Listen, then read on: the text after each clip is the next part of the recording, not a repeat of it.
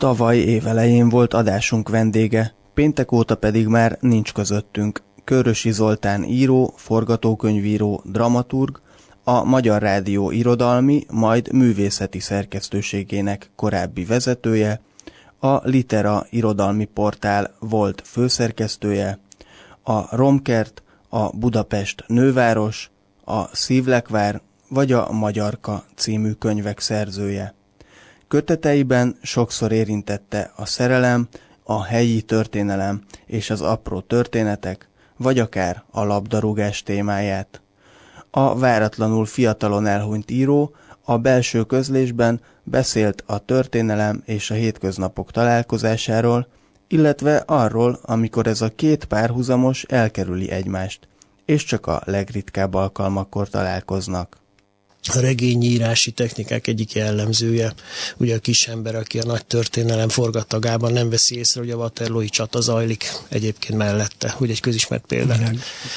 Mondjak, de az ember nem arra van kitalálva, hogy a, a történelemben tudja magát. A történelem az nagyon-nagyon kivételes, epifanikus pillanatokban képes arra, hogy történelemként mutassa meg magát. A jelen időben egyébként múltban szokásunk, és hát ezért kézenfekvő egy prózaíró számára hitelességi, hangsúlyozom mondat szempontból, hogy az emberek kis emberek, kis történetein keresztül, mint egy különös lencsén keresztül mutassa meg azt, amiről egyébként beszélni akar valójában.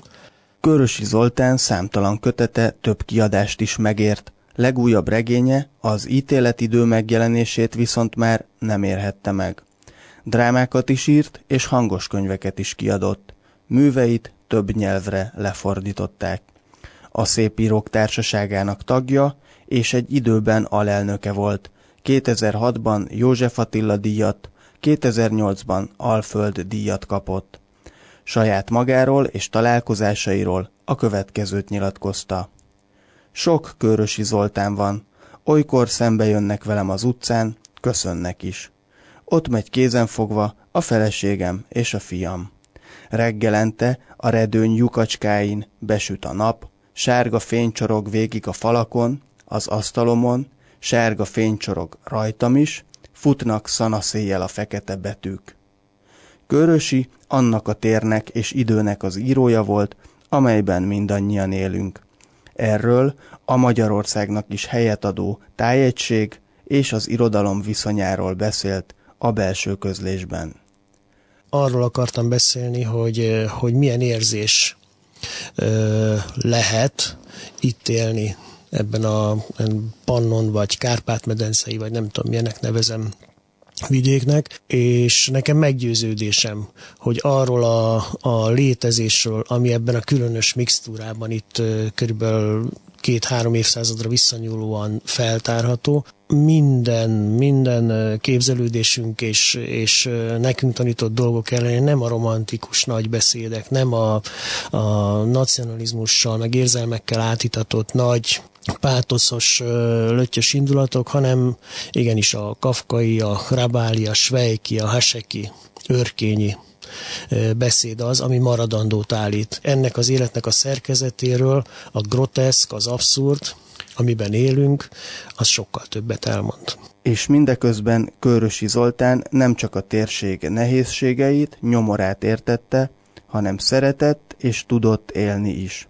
Hiszen ahogy magát jellemezte, ez az ember szeret futballozni, szeret olvasni, szeret napozni, szereti a vörösbort, a vörös és fehér húsokat, olajbogyót enni. Ez az ember szeret írni, szeret gyerek, szeret család, szeret haza, szeret utazás, szeret film, szeret víz, szeret tűz, szeret szeretet, szeret Budapest, lakik Ferencváros. Ez az ember Körösi Zoltán. Műsorunkban a prózaírás titkáról is vallott, az idő jelentőségéről beszélt. Neki nem adatott sok idő. Most mégis ezzel búcsúzunk az 53 éves korában elhunyt írótól. A prózaírásnak az igazi kérdése az idő adagolásának a kérdése. Van egy, egy számomra nagyon-nagyon fontos mondás, ami úgy hangzik, Ágostontól származik, Szent Ágostontól, hogy nem az időben, hanem az idővel teremtette meg Isten a földet, és ez a prózaíróra is érvényes.